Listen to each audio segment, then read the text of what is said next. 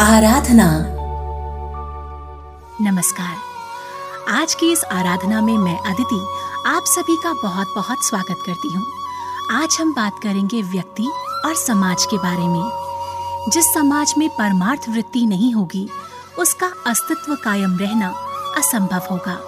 अभिभावकों द्वारा बच्चों की सेवा, पालन पोषण, शिक्षा दीक्षा का ध्यान न रखा जाए और ये वृत्ति समाज में व्यापक बन जाए मानव जाति का रास होने लगेगा। परिवार समाज व्यावहारिक संबंधों में परस्पर प्रेम और सहानुभूति जन्य आत्मीयता की भावनाएँ नष्ट हो जाएँ, तो समाज के अविकसित असमर्थ अक्षम लोगों का जीवन निर्वाह कठिन ही होगा और वृद्ध अपंग अपाहिज रोगी दुखी लोगों का जीवन दूभर हो जाएगा। मनुष्य की प्रवृत्तियाँ इस परमार्थ वृत्ति से जितनी ही शून्य होती जाएँगी, उतनी ही सामाजिक व्यवस्था दोष युक्त बनती जाएगी। व्यक्तिगत लाभ, स्वार्थ सिद्धि, समृद्धि के लिए मनुष्य कितना भी क्यों ना करे, वो कितना ही संपन्न और वैभवशाली क्यों ना बन जाए। लेकिन परमार्थ के लिए किसी भी तरह उपयोगी सिद्ध नहीं होता। उससे समाज के विकास में कोई योगदान नहीं मिलता। साथ ही उसका स्वयं का भी विकास रुक जाएगा, क्योंकि समाज के साथ ही व्यक्ति और व्यक्ति के द्वारा ही समाज का विकास संभव है।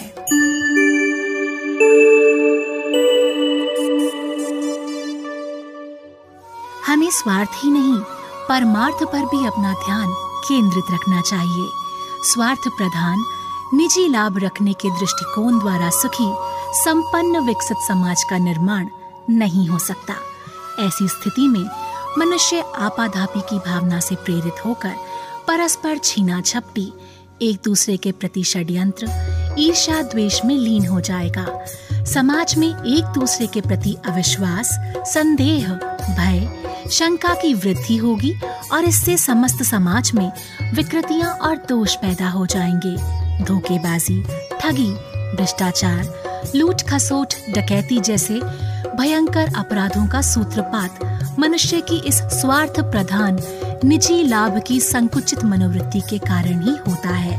इस स्थिति में व्यक्ति अपने जीवन में कितना भी समृद्ध, शक्तिशाली, संपन्न क्यों ना हो, सुख शांति, आनंद से वंचित रहेगा। क्षण क्षण पल पल उसे नई चिंता, षड्यंत्र, संघर्ष दूसरों के आक्रमण का सामना करना पड़ेगा। जीवन उसके लिए एक अभिशाप सिद्ध होगा। स्वार्थ की ही नहीं, परमार्थ की भी सोचें। समाज में परस्पर सहानुभूति, सौजन्य, सेवा, सहायता, सहयोग, संगठन आदि पर समाज का विकास निर्भर करता है। ये सब परमार्थ से ही संभव है। स्वार्थ और संकीर्णता से तो समाज में विघटन, संघर्ष आदि का ही पोषण होता है।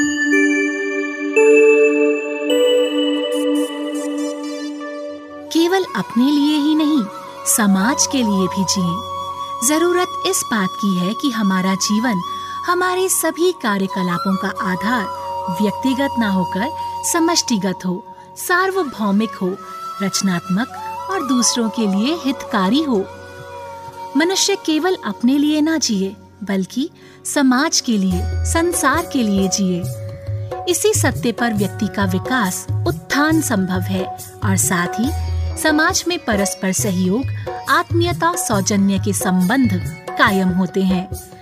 विश्व यज्ञ में मनुष्य का प्रत्येक प्रयास आहुति डालने के सदृश हो। धरती पर ही स्वर्ग की कल्पना साकार हो उठे। मनुष्य द्वारा उपार्जित अर्थ सामग्री उसके स्वयं के उपभोग और संग्रह के लिए नहीं, बल्कि सदुपयोग के लिए होनी चाहिए। इसीलिए वेद के ऋषि ने आदेश दिया है सौ हाथों से कमा और हज़ार हाथों से दान कर। आम के वृक्ष की तरह ही व्यक्तियों से श्रम, सेवा और पोषण सामग्री प्राप्त की जानी चाहिए। लेकिन हम जो प्राप्त करते हैं, उसे अपने तक ही रखते हैं। यही गलत है। हमें इसे असंख्य मधुर फलों के रूप में जन जन को लुटा देना है।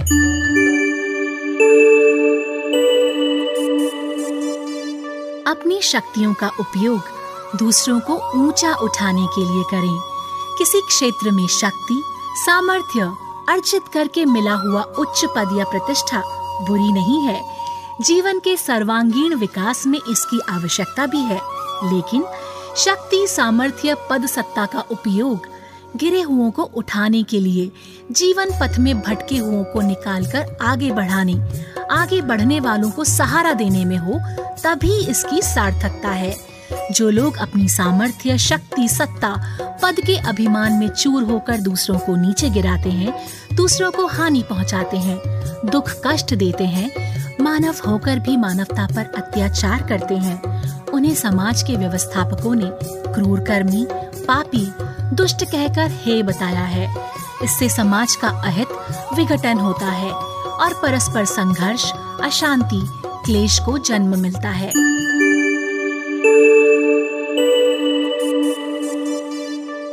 हमें दूसरों के आनंद में और उनके सुख दुख में सहभागी होना चाहिए। आनंदित होना, खुशियाँ मनाना मनुष्य जीवन की एक महत्वपूर्ण आवश्यकता है। धरती पर जीव का अवतरण ही यहाँ के सुर दुर्लभ मानवीय आनंद की प्राप्ति के लिए होता है। किंतु इस तरह के आनंद उपभोग जन जन के साथ मिलकर समाज के साथ ही मनाए जाने चाहिए। भारतीय संस्कृति और धर्म में सामूहिक मेले, त्योहार, पर्व रीति रिवाज इसी सत्य के प्रतीक हैं। नीतिकारों ने व्यक्तिगत एकाकी आनंदोपभोग को कोई स्थान नहीं दिया है। हमारे पर्व, त्योहार, मेले आदि अमीर गरीब छोटे बड़े सबके लिए है। सुख भी समाज के साथ, दुख भी समाज के साथ।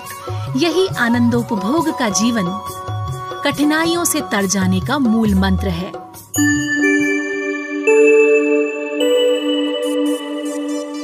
हमारे जीवन की समस्त प्रवृत्तियों का आधार बहुजन हिताय परमार्थ परायणता ही होना चाहिए। स्वार्थ परायणता बिल्कुल नहीं। इसी में हमारे स्वयं के और समाज जीवन के विकास प्रगति का मंत्र सन्निहित है। सबका हित, सबका सुख, सबका लाभ, कल्याण। यही हमारा जीवन दर्शन होना चाहिए।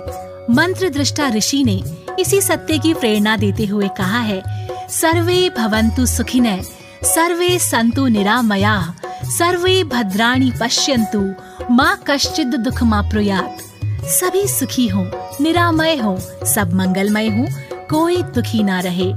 समूहगत प्रयत्नों में ही विकास, उन्नति, कल्याण का रास्ता निहित है। हमें अपने समस्त भेदभाव, स्वार्थ, प्रधान लाभ, हानि आदि छोड़ सम्मिलित प्रयत्नों से विकास यात्रा पर चलने के लिए दृढ़ प्रयत्न करना आवश्यक है।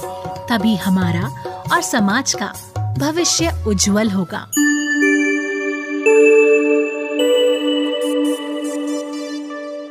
चारों ओर मधुरता, स्वच्छता, सादगी और सज्जनता का वातावरण उत्पन्न करना आपका और मेरा परम कर्तव्य है। तो आइए, प्रण लीजिए। आज से केवल स्वार्थ नहीं, परमार्थ के बारे में भी सोचेंगे। और इसी के साथ, आज की कड़ी यहीं पर समाप्त करने की आपसे आज्ञा चाहूँगी। लेकिन जाते जाते आपको स्मरण करा दूँ कि इस कार्यक्रम के बारे में अपने विचार और फीडबैक मुझ तक पहुँचाने के लिए आप मुझे ईमेल कर सकते हैं। Reach out to Aditi at the rate Gmail dot com पर। R E A C H O U T numeric two A D I T I at the rate Gmail dot com और अगर आप चाहें तो मेरे social media handles Aditi underscore pink city के द्वारा भी मुझ तक पहुँच सकते हैं। तो आज के लिए बस इतना ही। हँसते रहिए, मुस्कुराते रहिए और परमार्थ चिंतन करते रहिए। नमस्कार। आराधना